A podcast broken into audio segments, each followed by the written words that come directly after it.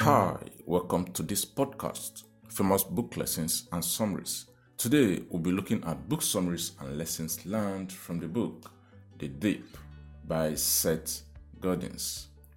The Dip teaches us that between starting and succeeding, there is a time of struggle when we should either pursue excellence or quit strategically while helping us choose between the two. You may experience the dip whenever you create a new business, especially if it's an innovative one. In the beginning, you are in love with your project, excited and full of ideas. Then many problems will emerge one after the other, and you have to figure out how to solve them. In the dip, Seth Godin explains that this is the stage when people are most likely to quit. And many times, this is the right choice. Only the ones who push harder and manage to overcome the dip can accomplish their goals. Here are three lessons I learned about persistence, excellence, and giving up at the right time. Lesson 1 Whatever goal you want to achieve, you will have to survive a dip in order to reach mastery.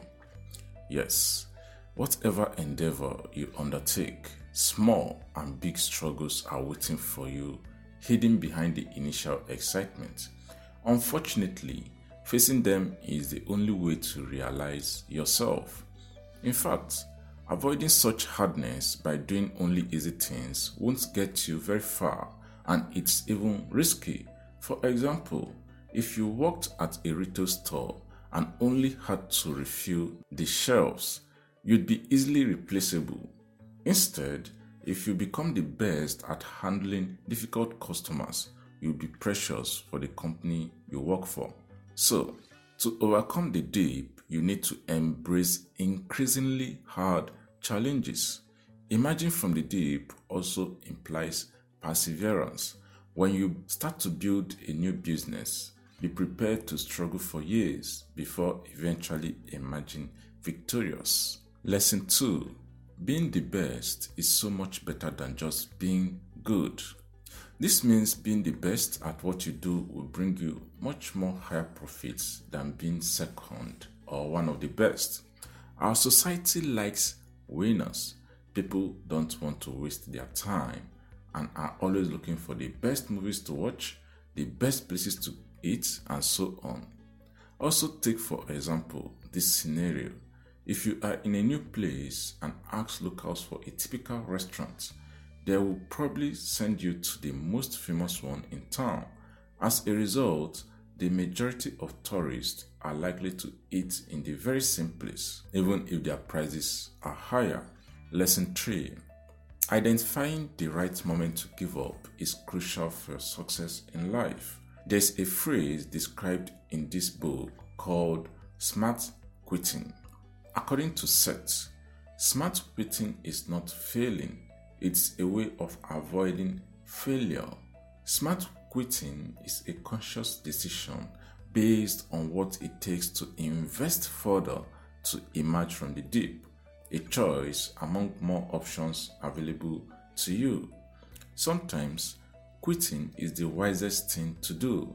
In many cases, you only have two options being exceptional or quitting. If you realize you are significantly over investing time and money to be the first in your market, you should consider shifting from your niche to another one.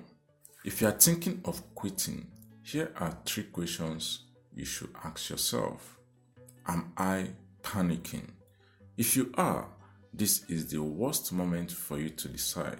So, wait until you can think straight. The second question is Who am I trying to influence? If it's just one potential customer who is not interested, you'd rather quit. But if it's a whole market, you should probably persist. In fact, Conquering a market is a hill you need to climb in any kind of business. And the third question you need to ask yourself is what sort of measurable progress am I making? Your steps to success may be small, but you need to proceed. Try to understand if you are moving forward. standing still, or worse, falling behind. Good quitters state in advance when to quit by setting goals and deadlines.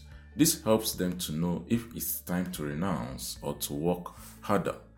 Now, achievements comes from quitting something to free up time and energy for what we consider more effective. In the dip, Seth helps us to see the difference between giving up because it's easier and giving up because it's wiser.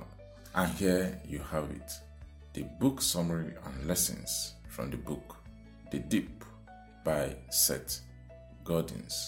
This series of podcasts was born to provide you with life lessons, business lessons, and summaries of your favorite bestsellers. Subscribe and follow us today. And if there's any book you need a summary on, do let us know. Also, share your thoughts with me and I'll be glad to respond to you.